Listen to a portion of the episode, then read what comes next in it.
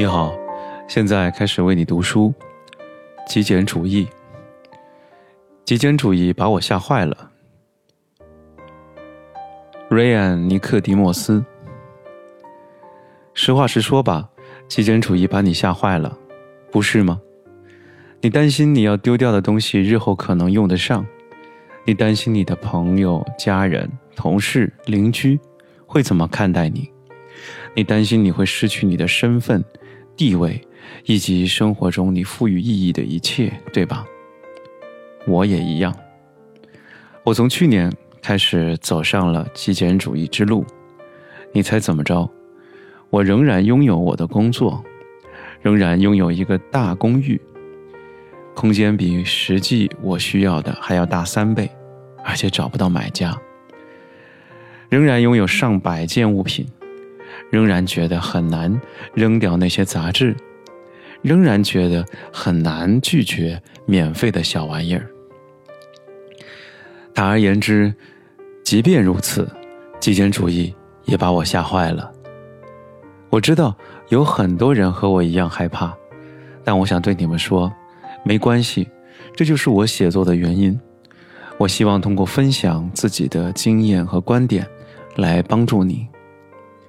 我一直都是全身心投入信仰的那种人，当我接受了某一种特定的理想或生活方式时，我就会全力以赴，甚至到了过分的程度。我对自己有很高的期待，总想要完美的结果。也许正是因为如此，我比大多数的人更容易紧张，更焦虑不安。有时候我感到胸口很紧，比 Simpson 手上的小手套还要紧。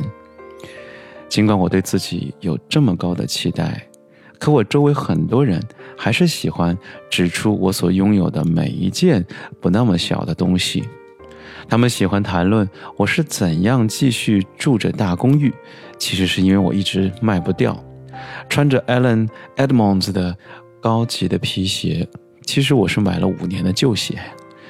剪着帅气的发型，是的，真的有人提到了我的发型，还有一些其他的东西。但这些人其实是嫉妒我的新人生道路，嫉妒我新的生活方式。他们觉得我在批判他们，因为我再也不按他们那种方式生活了。你可能在想，瑞安，你为什么要在意别人怎么想？嗯，这不是在意。因为他们证实了一些我考虑过的事情，除了发型那一点，那个评价我真的很喜欢，非常感谢。我意识到我的生活当中还有很多事情需要尽可能的缩减，我不得不时刻提醒自己，我无需为自己解释。关于极简主义，很妙的一点就是没有所谓的对错，没有你必须遵循的生活节奏。没有什么提醒你，你必须用这种方式来生活。极简主义是一段旅程，对每个人来说都不尽相同。没错，在我去年打包那一大堆东西的时候，一想到要扔掉各种过去没有丢弃的东西时候，我就感到害怕。我知道，没有那些东西，我也能活得好好的。而我留着它们，则是因为我为此花了好几百美元。想到自己可能会失败，我就感到害怕。但我还是会继续尝试。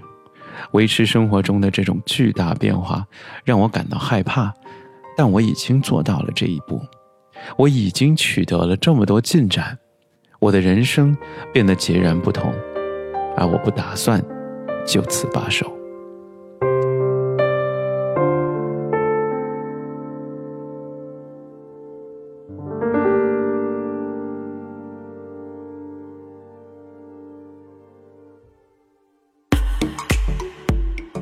如果你喜欢我的音频，欢迎在评论区留下你的留言，或者给我点赞。欢迎关注我的播客，在喜马拉雅中搜索“裸奔爷”，点击关注或者订阅本专辑，获得持续更新。